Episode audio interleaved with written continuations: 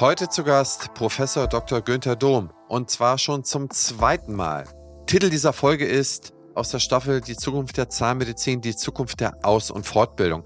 Und Günther stellt mir seine These vor, begründet diese, geht auf Weiterbildungsmöglichkeiten, die Zugänge ein, auf Live-Events und die Rolle der Medien, die Ausbreitung des Wissens und was man da tun kann und wie man überhaupt noch Herr über diese galoppierende Fortentwicklung der Branche wird. Insbesondere die Mitarbeiterknappheit wird diskutiert, wie man Mitarbeiter weiter veredeln, weiter fördern muss.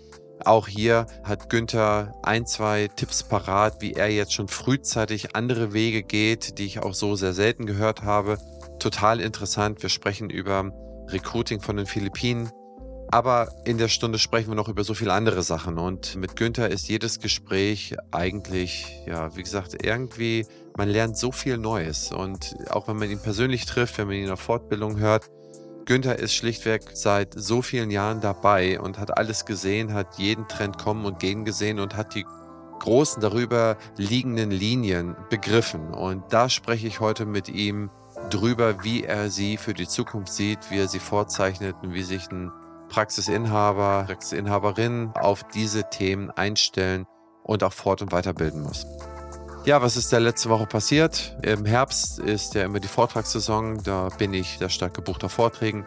Jetzt bin ich an mehreren Freitagen in Folge unterwegs zu den Camlock Business Clubs und wir haben gerade Köln absolviert. Es ist sehr interessant, wie viele unterschiedliche Meinungen man jetzt post-Pandemie man trifft und wo man diskutiert, wo man einen tollen Austausch hat. Es hat mir wahnsinnig viel Spaß gemacht, da wieder Leute zu treffen. Wir haben jetzt noch ein paar mehr Termine vor. Die sind alle dankenswerterweise ausgebucht. Ich bin da ja ganz begeistert von über dieses tolle Eventmanagement und ja, hoffe da auf weitere schöne Begegnungen mit vielen, vielen interessanten Zahnärzten und Zahnärzten. Aber jetzt geht es erstmal ins Gespräch zur Aus- und Fortbildung der Zukunft der Zahnmedizin mit meinem lieben Freund Günther Dumm.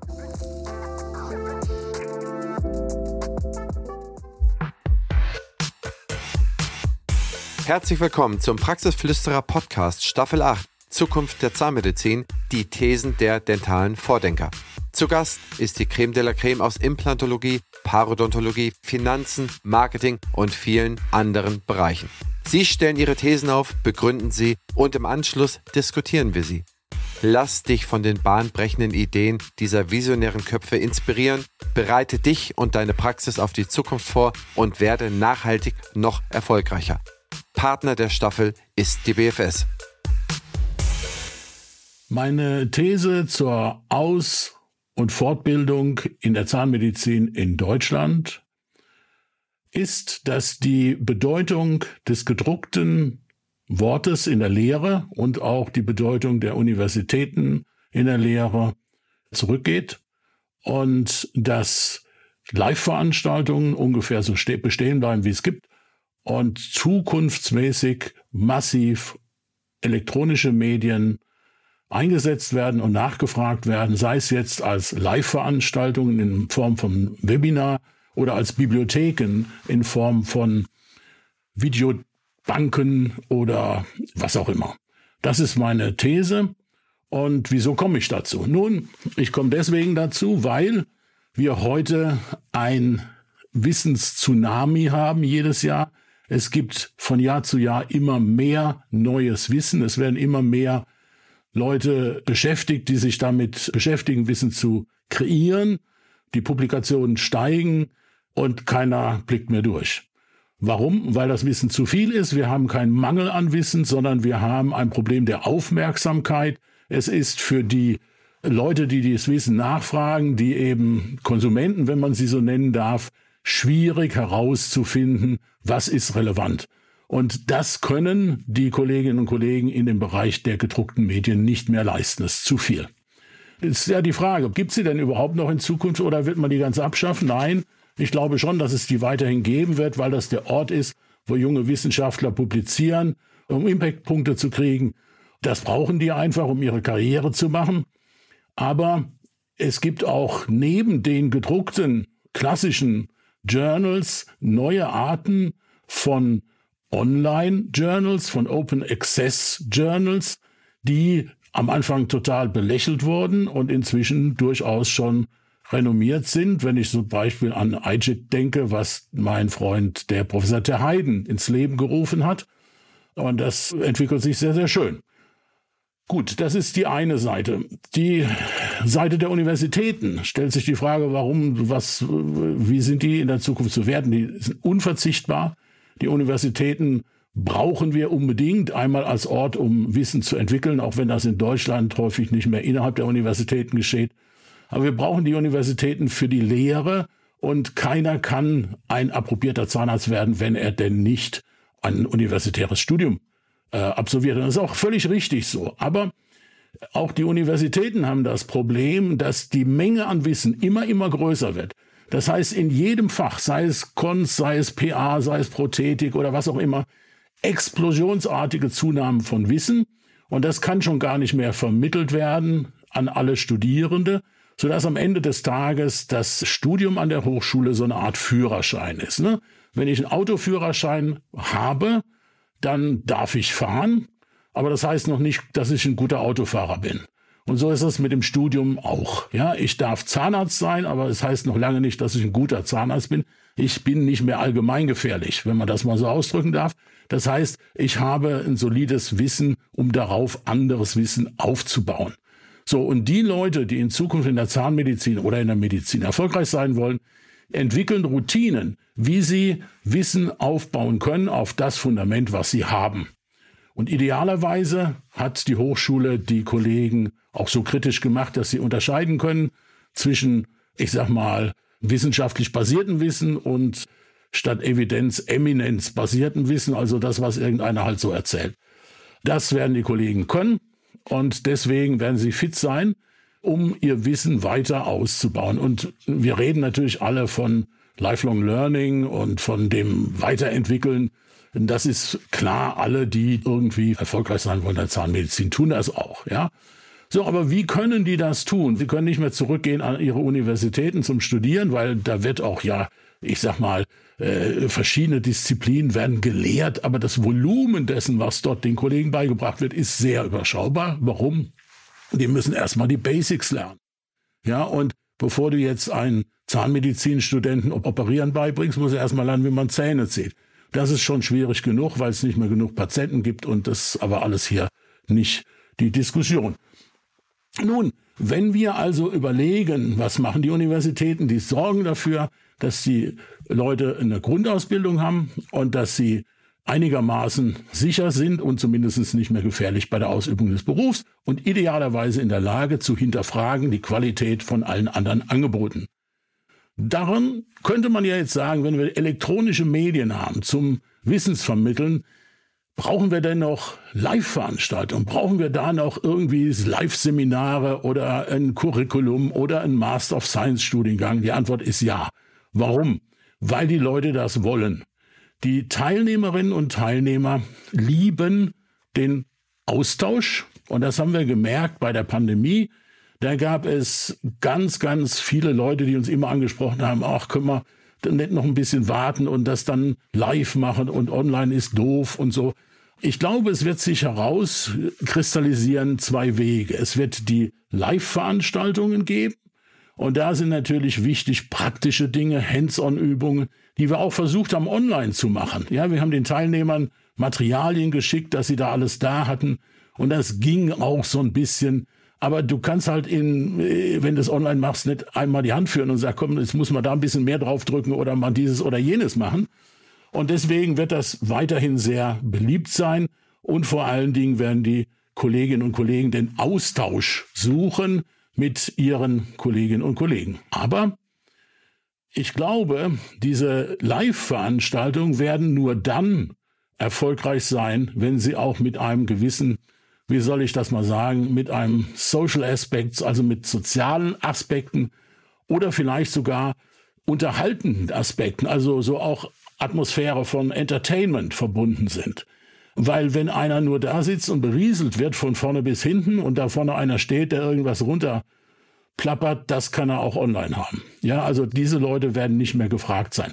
Aber es gibt viele Gründe, warum ich das glaube. Ich habe Gesellschaften beobachtet, wenn die Veranstaltungen gemacht haben, die reine Frontalveranstaltungen waren, ohne Social Activities, die sind alle ausgestorben oder fast alle, ja.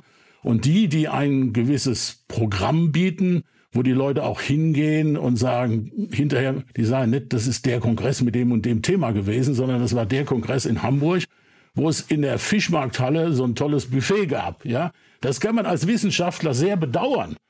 Ich bedauere nie das, was meine Zielgruppe sagt, sondern ich nehme das immer ernst.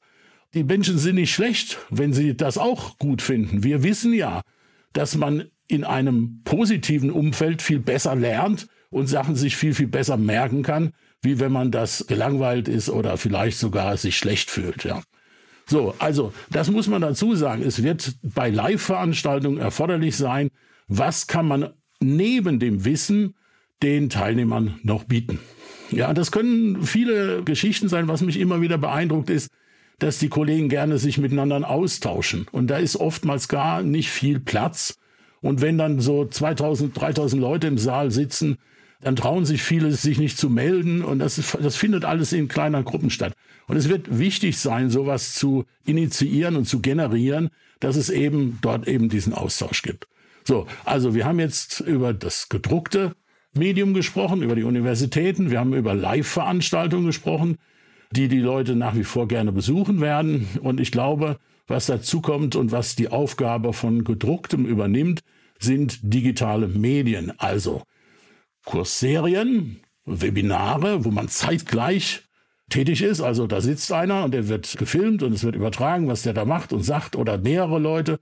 Und dann sitzen die Leute einzeln oder auch zum Teil gemeinsam irgendwo und gucken sich das an und machen sich Gedanken, stellen Fragen und so weiter und so weiter. Also jemand, der in Deutschland, der hat gar nichts zu tun mit Zahnmedizin, aber ein großer Seminarveranstalter ist, das ist der Höller. Und er hat inzwischen Veranstaltungen, wo er Bilder von über 1000 Leuten auf Monitoren hat und jeden, fast jeden sehen kann. Da wird sich viel entwickeln. Das, ne, das ist, muss man nicht gut finden, was der sagt, aber es ist interessant, zu sehen, wie da Technik eingesetzt wird und wie da neue Wege gesucht werden. Und all das können wir für unser Fach nur nutzen. Ja, so, das ist so mal mit wenigen Worten oder vielleicht auch viel zu viel Worten gesagt, was ich glaube, wohin die Reise gehen wird, ja. Und wo sollen die Leute denn aber das elektronische Wissen suchen?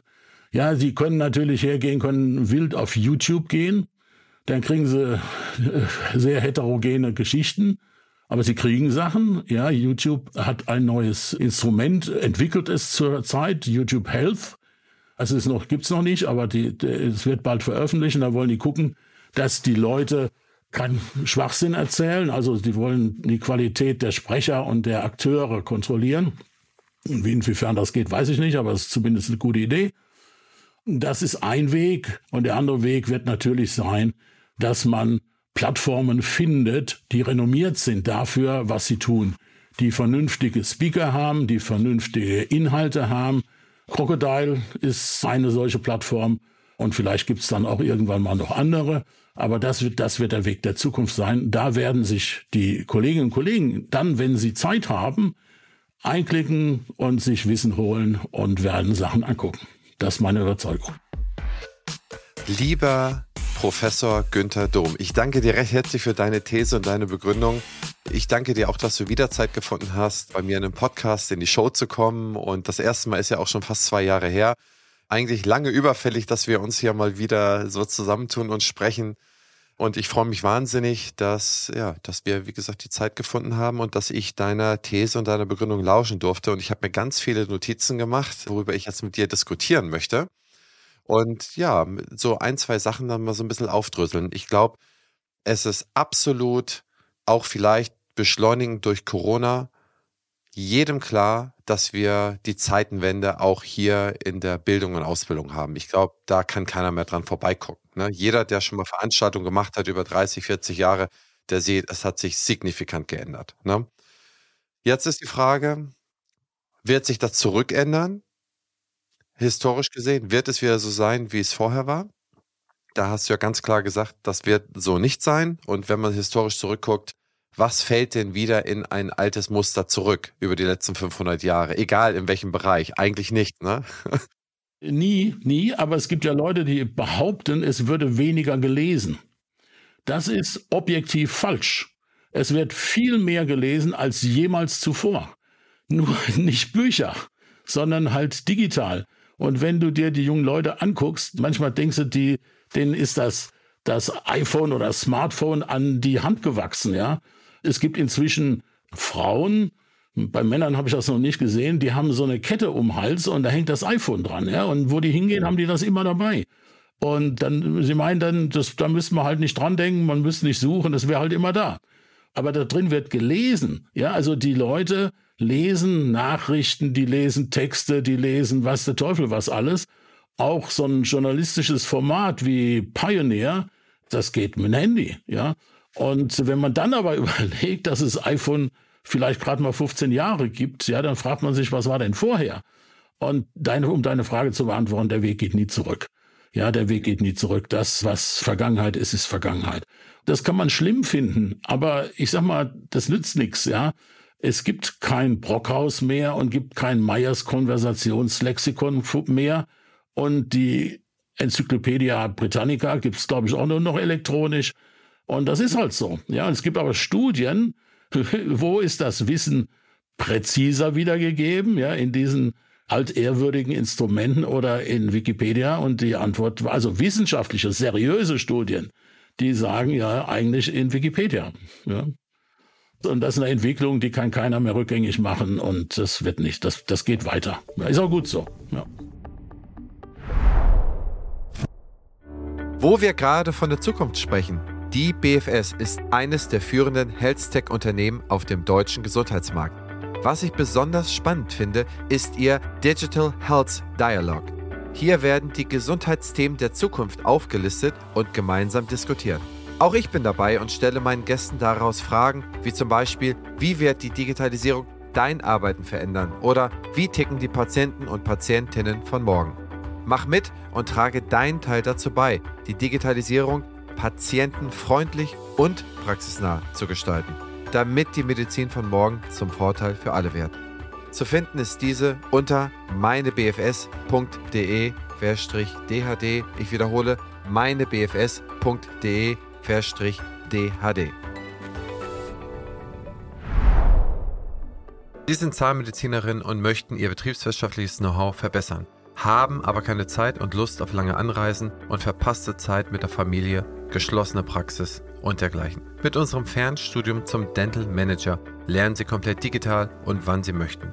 Sie lassen sich von namhaften Referenten der Dentalbranche schulen, bequem von zu Hause aus sichern sich bei einer Anmeldung bis zum 31.12.2022 30% Einführungsrabatt auf die Teilnehmergebühr. Mehr Informationen und Anmeldemöglichkeiten finden Sie unter www.dentalmanager.online. Ja, absolut. Ich meine, man sieht es ja an sich selber, wie man Wissen konsumiert. Du sagst ja, es wird viel mehr gelesen, kann ich komplett bestätigen. Sowohl im Querschnitt, die Studien sind da eindeutig, aber auch in der ja in der anekdotischen Evidenz, wenn man sich selber betrachtet. Ich mache morgens Twitter auf und habe da ein, zwei Sachen, wo ich sage, die sind vertrauenswürdig und schaue, was in der Ukraine los ist oder was dort oder hier los ist. Und da hat man einen guten Zugang zur Information. Dieses Gut möchte ich aber mal kurz selber mal challengen und in Frage stellen. Seit 1990 hat sich die Anzahl der Journalisten in den westlichen Demokratien halbiert. Und die Anzahl der PR-Leute hat sich verdreifacht seit 1990. Das heißt, wenn wir das auch nochmal miteinander multipliziert, da haben wir mindestens das Sechsfache mehr, wenn ich mich nicht komplett verrechnet habe, was wir sozusagen weniger an verlässlicher Information haben und mehr an sogenannten Fake News oder eingetränkten Informationen. Du bist für mich der Medienprofi überhaupt. Wie gehst du damit um? Merkst du da eine Veränderung? Ich meine, früher konntest du die Zeit aufschlagen oder du hattest etliche Medien, du wusstest, man kann sich darauf verlassen. Und heute, wenn man schon allein die Zahlen der Journalisten, die so wenig geworden sind, wer will heute Journalist werden? Wer will bedroht werden? Ne? Und so weiter und so fort es gibt ja auch noch so wenige Medien, die irgendwie vielleicht nicht werbungsfinanziert ist oder die irgendwie unabhängig da agieren können. Und auf der anderen Seite PR-Manager. Jedes Unternehmen mit 20 Mann hat schon einen PR-Manager, ja, der dann irgendwo die Informationen lenkt und leitet. Das heißt, wir haben Faktor 6. Ich finde, das ist bestürzend. Wie ist deine Erfahrung über diese lange Zeit, die ich ja in meiner Historie noch gar nicht überschauen kann, wie sich das entwickelt hat und wie gehst du damit um? Wie sortierst du dich? Wie kannst du sicher sein, dass das, was du liest, auch stimmt? Also die besten Marketingprofis oder PR-Manager sind die, die auch noch Journalisten sind, die wissen, wie es geht. Also wenn man früher eine Zeitung gelesen hat, ich spreche nicht über Boulevard, ich nehme die großen renommierten Zeitungen, dann war eindeutig getrennt der Teil Nachricht und der Teil Kommentar oder persönliche Meinung. Wenn ich heute die Nachrichten lese, dann lese ich nicht nur zwischen den Zeilen, sondern ich lese aussagehaltige Statements von eigenen Meinungen. Und das ist ein massiver Kulturwandel. Ja, und damit beginnt das Influenzen, das Verändern der Meinung des Lesers, indem eben dem Leser gleich auch bestimmte Deutungsweisen mit vermittelt werden. Ja, und das ist für mich problematisch. Warum? Weil das bedeutet, dass eben bestimmte Leute ihre Meinung vermitteln. Und ich meine, das ist ja gerade zurzeit auch ein großes Thema ja, wo man dann sagt, ja, die Journalisten haben einen speziellen kulturellen und politischen Hintergrund und der wird in die entsprechende bürgerliche Schicht, aus der sie kommen und die sie ansprechen, halt weitergetragen. Ja, da gibt's viele Beispiele, was die Umweltthematik und sowas alles anbetrifft. Ich will das nicht werten, ich will das einfach nur feststellen. Und das ist natürlich ganz schlimm bei Leuten, die weniger gebildet sind. Und die lassen sich natürlich auch durch die unterschiedlichen Instrumente von links bis rechts beeinflussen. Ja, und das ist schwierig. Ja, und wenn man das dann sieht, dann ist natürlich das nächste. Und als ich mal angefangen habe, damals das Curriculum Implantologie zu entwickeln, war ja ein Grund, es gab bis dahin keine firmenunabhängige Fortbildung. Es waren immer nur Fortbildungen, die von Firmen, natürlich, Klammer auf, mit vielleicht Eigeninteresse wahrscheinlich, Klammer zu, das gemacht haben. Und wenn man dann heute sieht, was dann kommt, wir wissen es nicht. Wir wissen, dass es bestimmte Stiftungen gibt, die von bestimmten Unternehmen, zum Beispiel in der Implantologie, gegründet und unterstützt und gefördert werden. Und da ist natürlich eher nichts Kritisches, was diese Unternehmen betrifft, zu hören. Ne? So, das will ich jetzt nicht werten, aber, aber feststellen. Ja. Nein, das, das ist ja genau so, dass man es unglaublich schwer hat zu unterscheiden, was ist da irgendwo eingetränkt? Also, ich, habe ja selber ein Unternehmen. Du hast ja auch ein Unternehmen.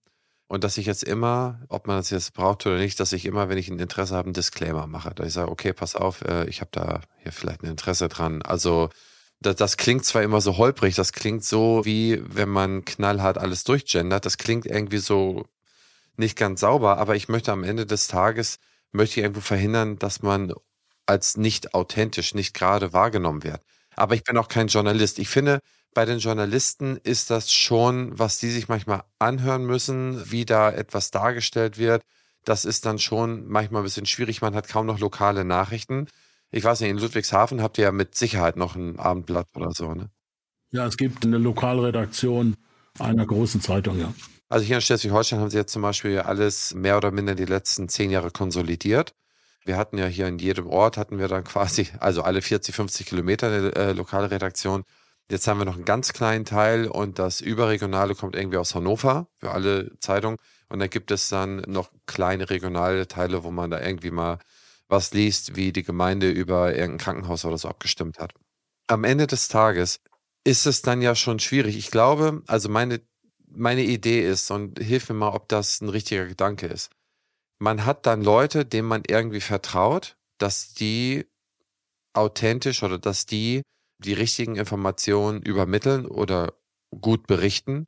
Und irgendwie baut sich da so ein kleines Netzwerk aus diesen Leuten zusammen, um zu schauen, dass man auch richtig reflektiert wird, dass man auch die richtigen Informationen absorbiert. Verstehe ich das richtig oder würdest du einen anderen Weg vorschlagen?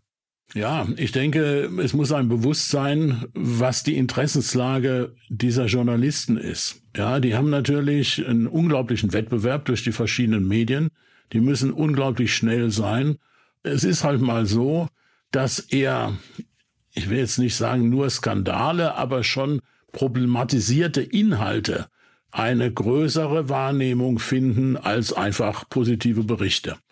Das ist natürlich bei allem so und es gibt ja auch so Vermutungen, dass selbst äh, Facebook oder wo, vermutlich auch Instagram äh, die Sachen danach sucht und nach vorne schiebt, die Kontroversen auslösen. Weil wenn die Leute sich fetzen, hat es einen Unterhaltungswert, keinen Nachrichtenwert, sondern Unterhaltungswert, ja. Und deswegen gucken sie sich das an. Und wenn man sich manchmal liest, was da so an Beschimpfungen ist, also ich, das ist so furchtbar, dass ich mir das abgewöhnt habe, ja. Aber das ist das, was ich sage. Es braucht ein gewisses Entertainment und das wissen die Journalisten auch und deswegen bringen sie ihre Meinung rein, um eben die Sachen zu beeinflussen. Ja, wenn man gerade bei diesen sozialen Netzwerken, ich glaube, das ist ein guter Punkt, wenn man da sieht, wie die Algorithmen funktionieren, dann kann man das System ja gar nicht anders machen. Beispielsweise, du sagst, Facebook kostet nichts, Instagram kostet nichts. Ich benutze es. Die Server müssen die trotzdem bezahlen, die Programmierer müssen die auch bezahlen und Gewinn wollen sie auch noch machen. Wie refinanzieren sie sich? Durch Werbung.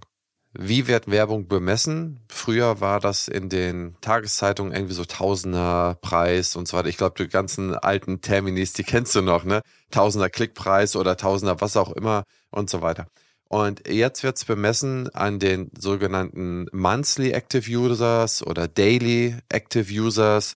Und dann welche von diesen Users sind in einer einkommensstarken Kohorte, in Klammern greifen mit dem iPhone drauf zu, welche sind in einer einkommensschwächeren Kohorte, in Klammern greifen mit einem Huawei-Handy drauf zu und so weiter. Da gibt es da sich so 10.000 verschiedene Metriken, das besser ähm, herauszufinden.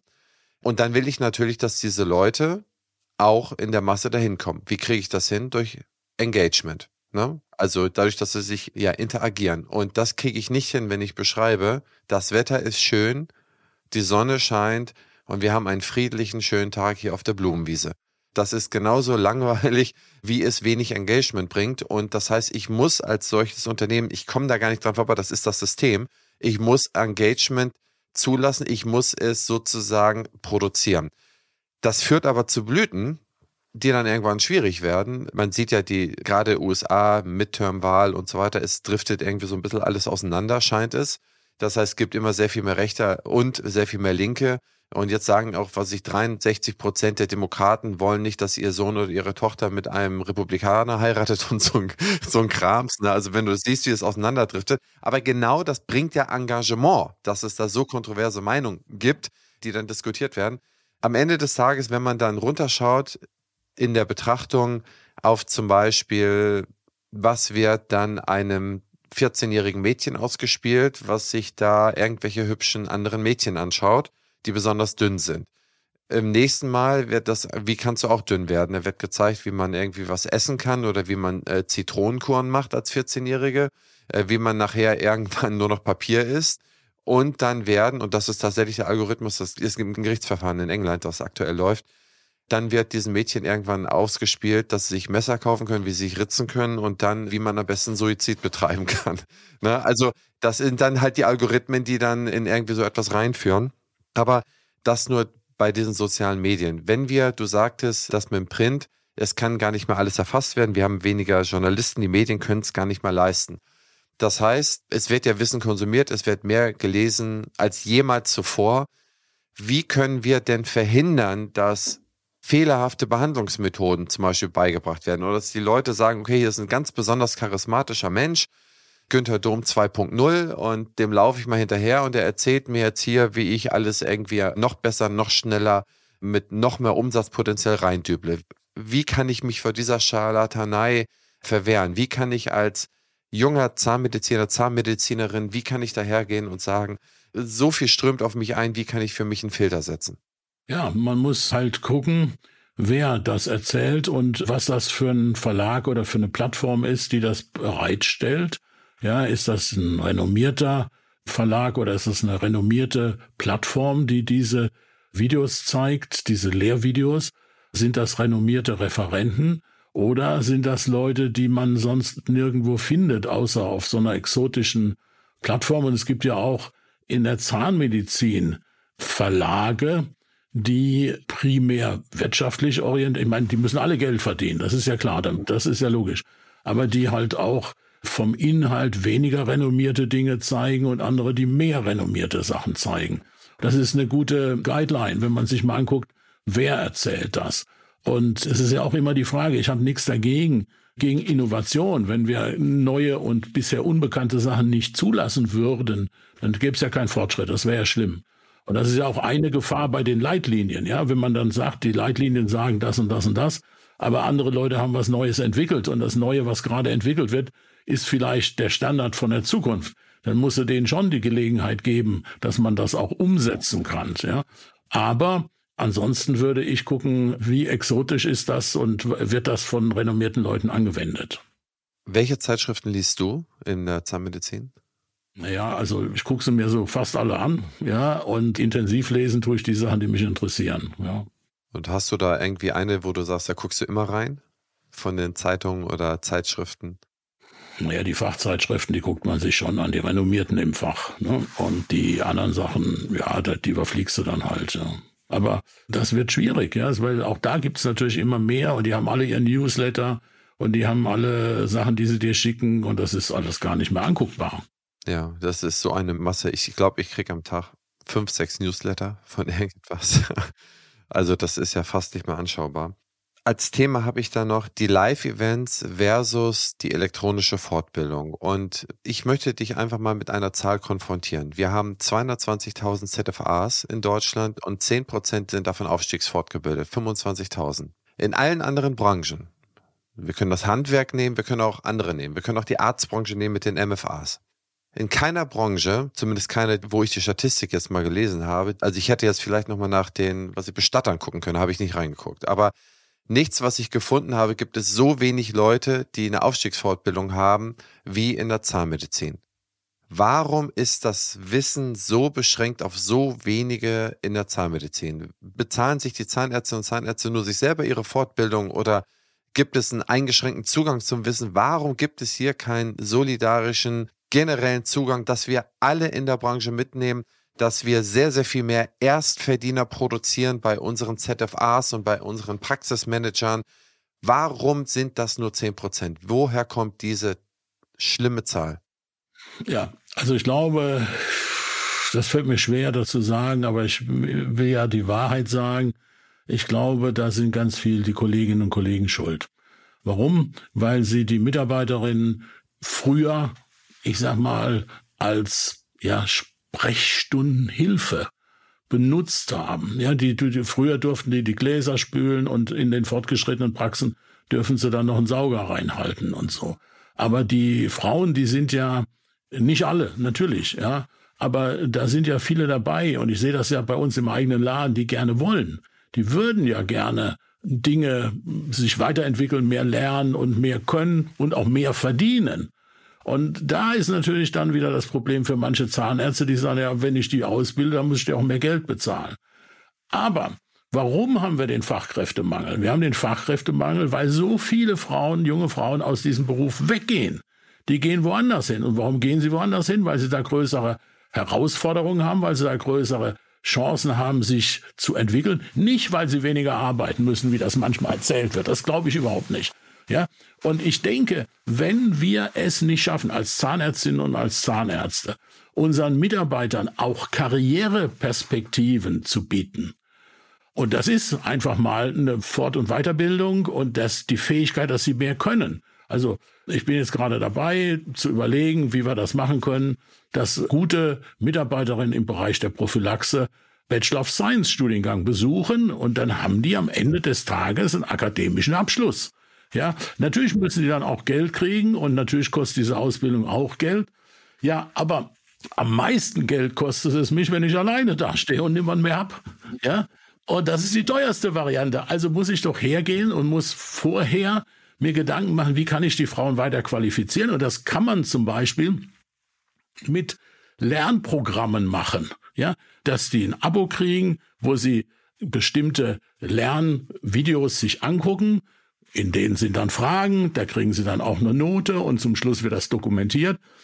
Das ist meiner Meinung nach der Weg der Zukunft, ja. Und anders wird das nicht gehen. Weil wenn wir nur noch Wesen suchen, die einen Schnorchel da in die Mundhöhle reinhalten, ja, dann werden wir in Zukunft keine mehr haben.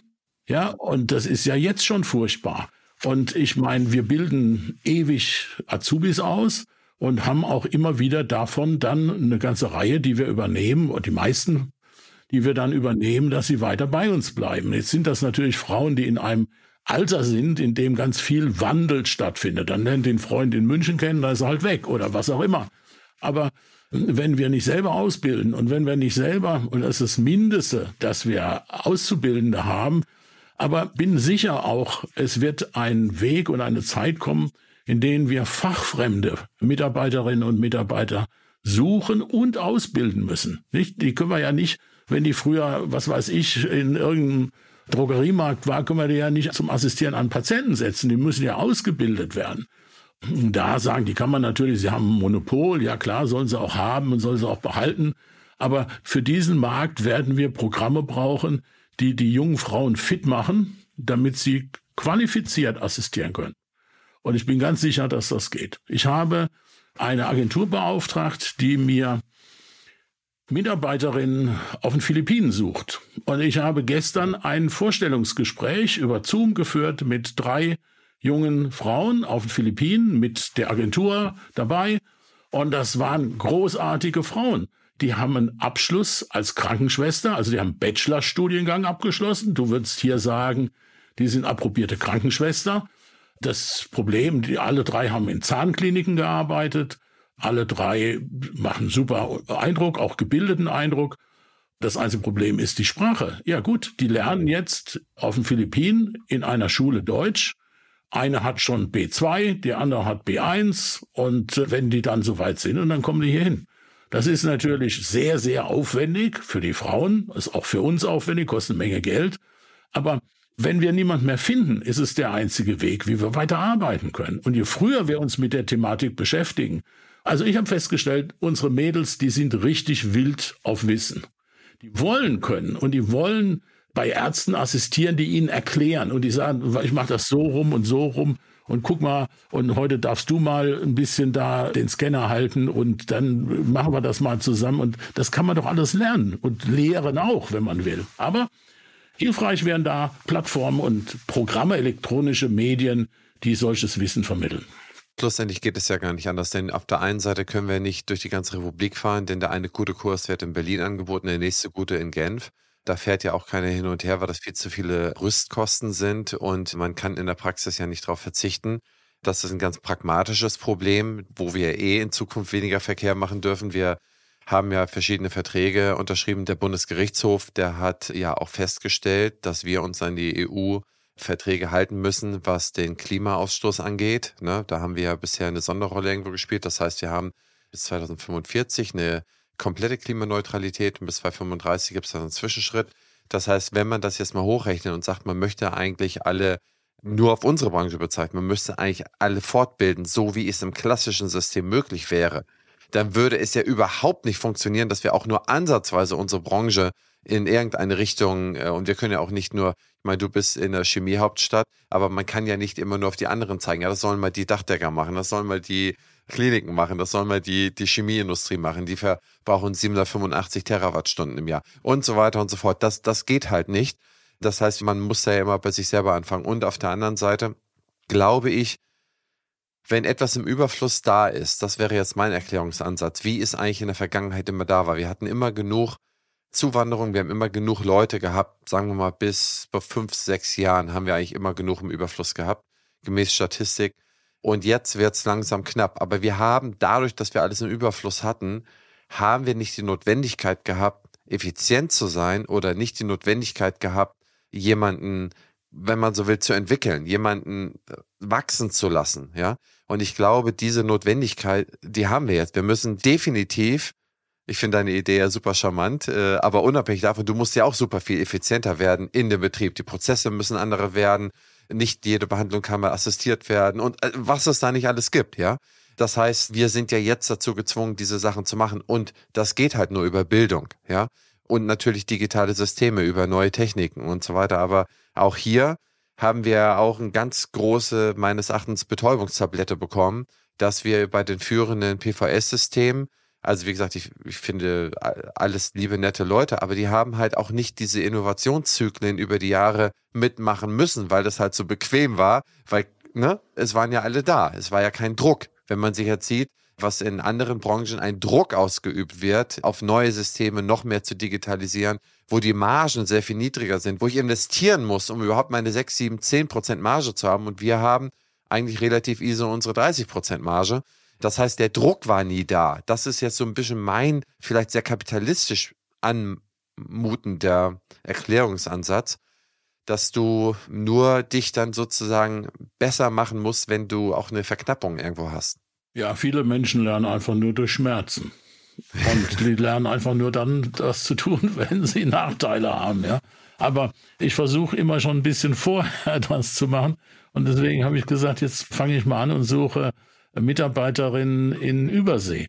Mein Eindruck ist, dass das sehr, sehr positiv wird, ja. Und natürlich kostet das alles Geld, natürlich ist das Arbeit, natürlich brauchen wir jemand, wenn die Leute hierher gekommen sind, der sich um die kümmert. Ja, also ich habe jetzt auch schon gleich jemand ausgeguckt und engagiert, der Coach sein wird, der mit denen zum Einwohnermeldeamt geht, der mit denen auf die Bank geht, ein Konto eröffnen, der ihnen zeigt, wo ist ein Drogeriemarkt, was kauft man da, was kauft man im Supermarkt, was ist ein Hausarzt, was ist ein Gynäkologe und sowas alles. Das muss man leisten, nicht? Das muss man leisten. Und wenn man das nicht tut, dann kommen die Leute nicht oder bleiben nicht. Wenn am Ende des Tages, ich sage immer, man muss jetzt wieder an die Einheiten einen Knopf bauen mit einer Glocke drauf. Das gab es früher bei den Zahnärzten, weil die keine Sprechstundenhilfe hatten, die die Tür aufmachte. Und dann hat der Chef auf den Knopf gedrückt und dann kam da rein, da stand ein Schild, bitte im Wartezimmer Platz nehmen. So, und das kommt wieder. Wenn die Jungs und die Mädels, Kollegen nicht aufpassen, dann sitzen die eines Tages alleine da. Ich kenne zwei Praxen hier nicht weit weg, die behandeln keine fünf Tage mehr, weil sie keine Mitarbeiter mehr haben. Und die arbeiten als Praxisvertretung dann in einer anderen Praxis. Aber das kann doch nicht das Ziel sein. Die Statistik sagt schon, dass 15 Prozent aller Zahnarztpraxen schon Leistungseinschränkungen machen. Das heißt, als ich in die Branche kam, so Anfang der 2000er, da wurde gerade so langsam darüber diskutiert, Mittwoch und Freitagnachmittag abzuschaffen. Und dann irgendwie 2010 wurde Samstagvormittag mal so ein bisschen eingeführt. Die Abendstunden wurden genutzt. Das wird zurückgebaut. Ne? Das heißt, das ist schon ab 15 Prozent, finde ich, gewaltig. Und das, obwohl die großen Wellen ja noch bevorstehen, der Babyboomer, die rausgehen. Die sind ja noch gar nicht raus. Nee.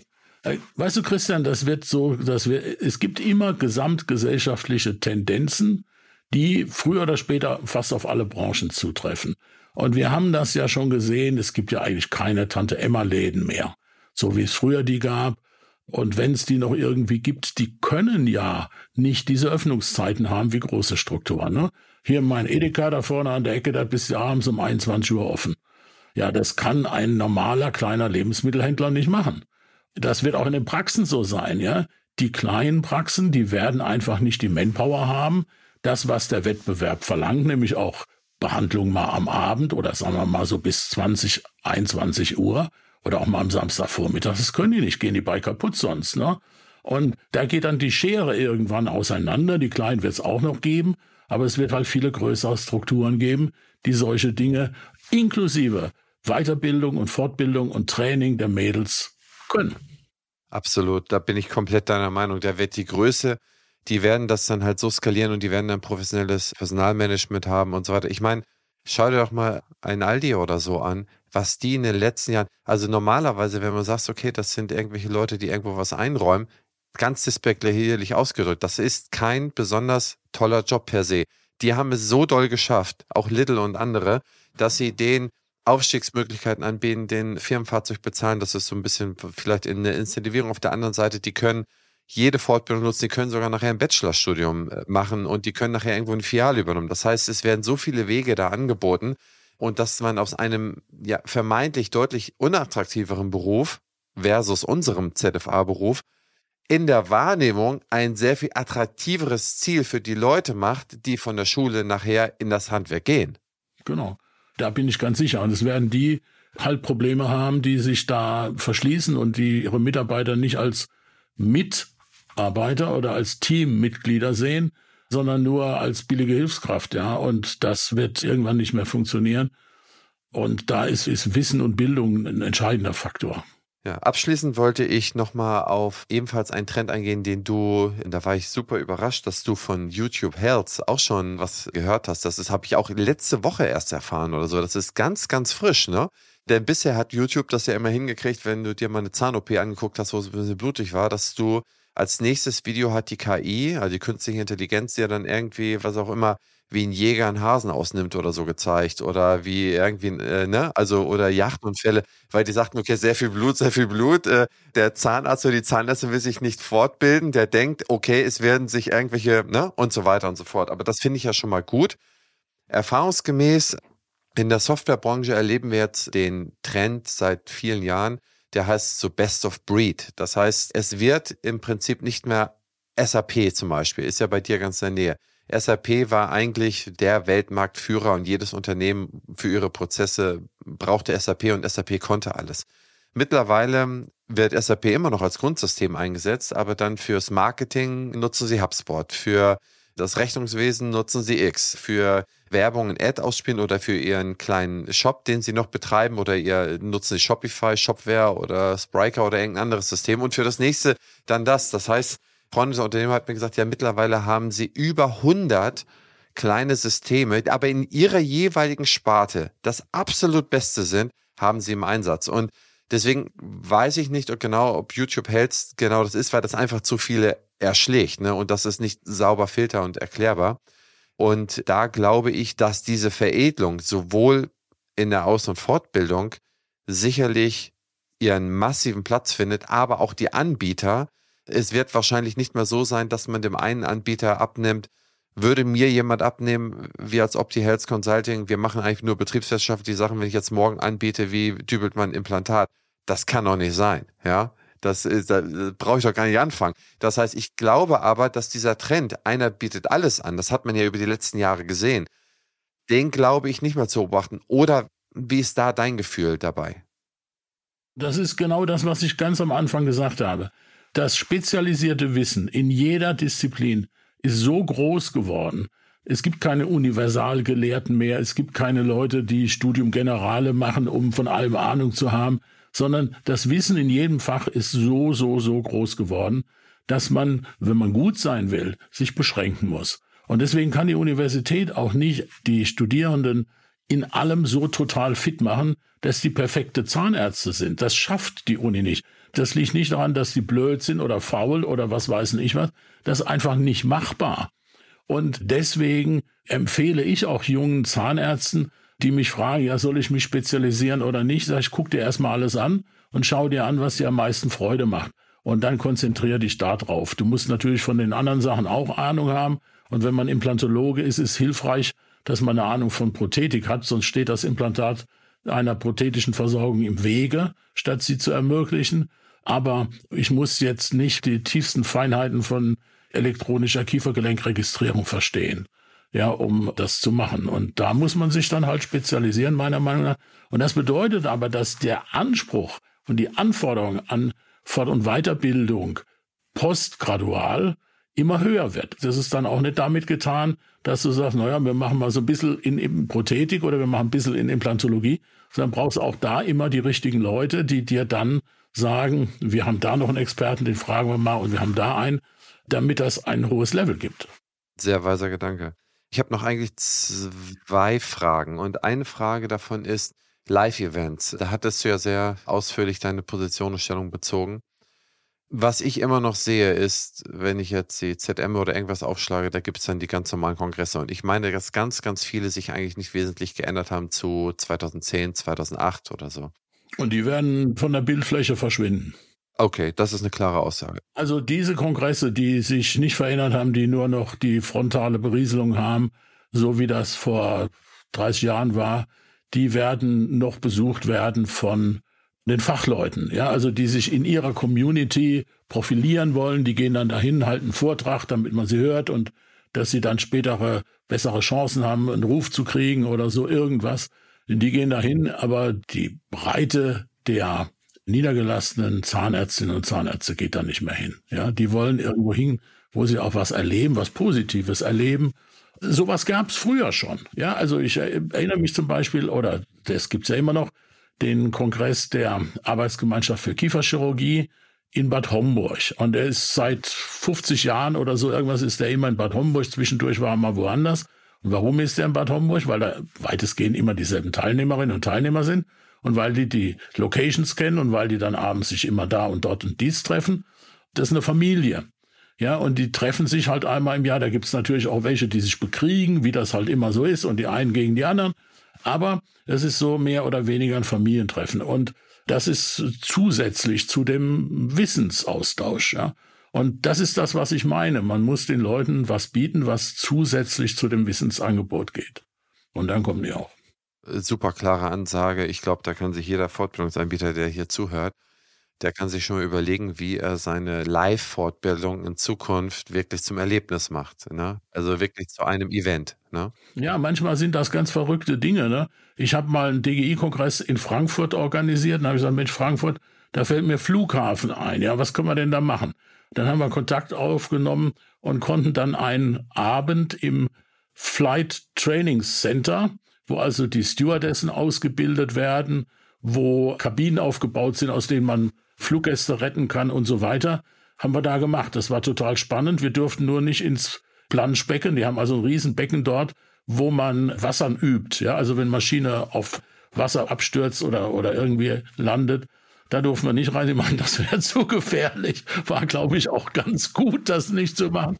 Aber ansonsten war das total spannend. Und das ist zum Beispiel ein Erlebnis, was man dann haben kann, wo man normalerweise nicht hinkommt. Ja, also die Leute haben, normalerweise kommst du da nicht rein, sei denn du kennst da wirklich gute Leute. Wenn man sowas verbindet mit einem Event, ich weiß noch genau, da war der Chefpilot von Lufthansa da und der hat dann die Leute begrüßt und das war schon mal natürlich aus seiner Sicht genial. Er hat gesagt, Sie Zahnärzte und wir Piloten haben eins gemeinsam. Und dann hat jeder gesagt, was denn? Ja, unsere Kunden haben Angst. das war toll. Ja. Und dann hat er erzählt, warum Flugzeuge abstürzen. Ja. Und solche Sachen, das ist das, was ich meine. Du musst ein bisschen Event mit Wissenschaft verbinden. Und dann kommen auch die Leute und die finden das toll. Und wenn nicht, wenn es langweilig ist, sie, also irgendwas lesen oder so, kann ich auch zu Hause. Ganz klare Meinung, finde ich total äh, crystal clear, kann sich jeder darauf einstellen. Es wird gar nicht anders möglich sein. Also auf sowas will keiner.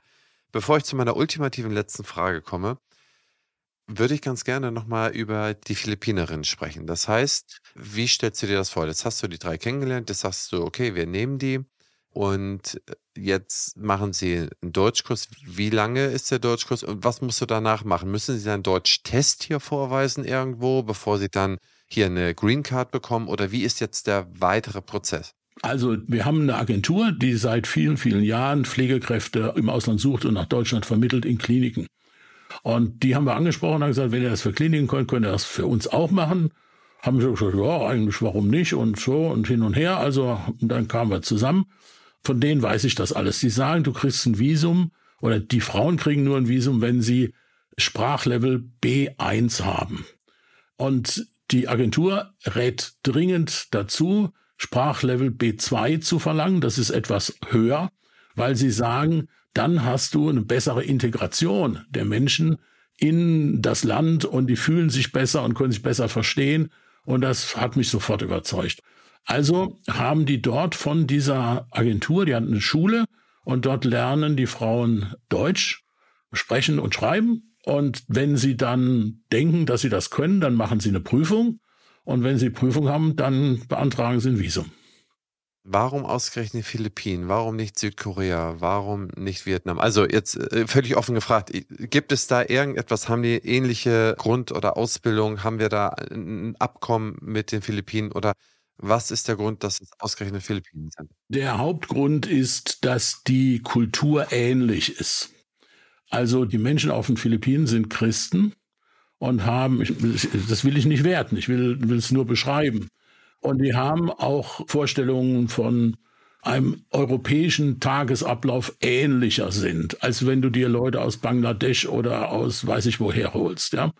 Und das macht es viel, viel einfacher. Die Menschen in bestimmten asiatischen Ländern, wie zum Beispiel Thailand oder Philippinen, sind sehr Menschen zugewandt. Also für die ist es wichtig, dass die anderen sich wohlfühlen. Also eine ideale Einstellung für Assistenten, die wir in der Zahnarztpraxis brauchen oder für Pflegekräfte. Und sie haben Ahnung von Hygiene. Und dann haben sie ja auch gearbeitet in den Bereichen, in denen wir sie brauchen. Und insofern ist es perfekt. Wie lange dauert das, bis Sie dann B2 dort an der Agenturschule erreichen? Eine kann schon B2, eine hat B1, das wird nicht mehr lange dauern. Also notfalls bis zum Jahr, notfalls bis zu einem Jahr. Okay, nee, super interessant, das wusste ich gar nicht. Haben die denn da Arbeitslosigkeit per se in den Philippinen? Wir haben große Arbeitslosigkeit und auch das wirtschaftliche Niveau ist nicht so hoch. Ja, perfekt, perfekter Match. Die ultimative letzte Frage, lieber Günther. Wo willst du die nächsten Jahre noch hin? Nicht urlaubstechnisch, sondern was sind so die Sachen, die du noch erreichen willst, die du noch so siehst, die man verändern kann in den nächsten Jahren? Ja gut, ich habe ja verschiedene Ebenen. Also einmal die Ebene der Praxis, die soll weiter wachsen und soll weiter gedeihen. Und wir haben in der Zwischenzeit so 130 Mitarbeiter. Ich könnte mir auch vorstellen, dass das 200 werden und dass wir da eine gute Qualität machen an Zahnmedizin und die Patienten und die Überweiser zufriedenstellen. Das ist mein permanentes Ziel. Das ist das eine. Das nächste sind eigentlich gar nicht so große Ziele. Das andere, ich mache weiterhin sehr gerne Fortbildungsveranstaltungen und es macht mir unendlich Freude, Menschen was beizubringen, was ihnen hilft. Insofern will ich sehr gerne auch in dem Bereich der Fort- und Weiterbildung tätig sein. Also ich habe ja den Master of Science Studiengang, der schon wieder ausgebucht ist für nächstes Jahr. Und ich könnte mir sehr gut einen Bachelorstudiengang für Dental Hygienist vorstellen, ähm, weil ich glaube, dass das jungen Frauen, das verändert das Leben von denen.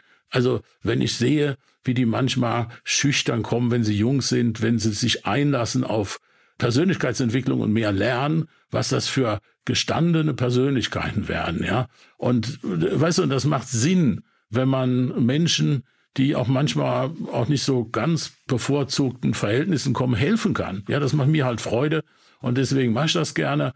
Das war's. Ja. Ja, Urpfälzer, Philosoph, Vordenker der Zahnmedizin und natürlich, wie die Bunte so schön sagte, derjenige, der unter anderem die Zahnmedizin dahingehend entwickelt hat, dass sehr viel mehr Leute hochwertige Behandlung ausführen können. Lieber Professor Dr. Günther Dom, heute zu Gast. Ich danke dir für deine Insights, für deine tolle These und Begründung und wie immer für die sehr freudvolle und tolle Unterhaltung mit dir. Lieber Christian, vielen, vielen Dank. Es macht Freude, mit dir zu sprechen. Bis bald und viel Spaß. Und Sie, liebe Zuhörerinnen und Zuhörer, ich hoffe, es hat Ihnen Spaß gemacht, wieder eine Folge mit Günter Dom zu hören. Das wird nicht die letzte sein, da bin ich mir sicher. Gebt mir Feedback. Wenn ihr Fragen habt, schreibt mir an henrizi.opti-hc.de.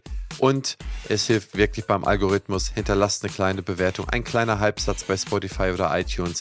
Das würde mich sehr freuen und ist sozusagen das Klatschen für einen Künstler ist das die Scheibe Brot, äh, die man braucht. Und ich würde mich sehr freuen darüber. Und bis zur nächsten Folge. Ihr und euer Christian Henrizi.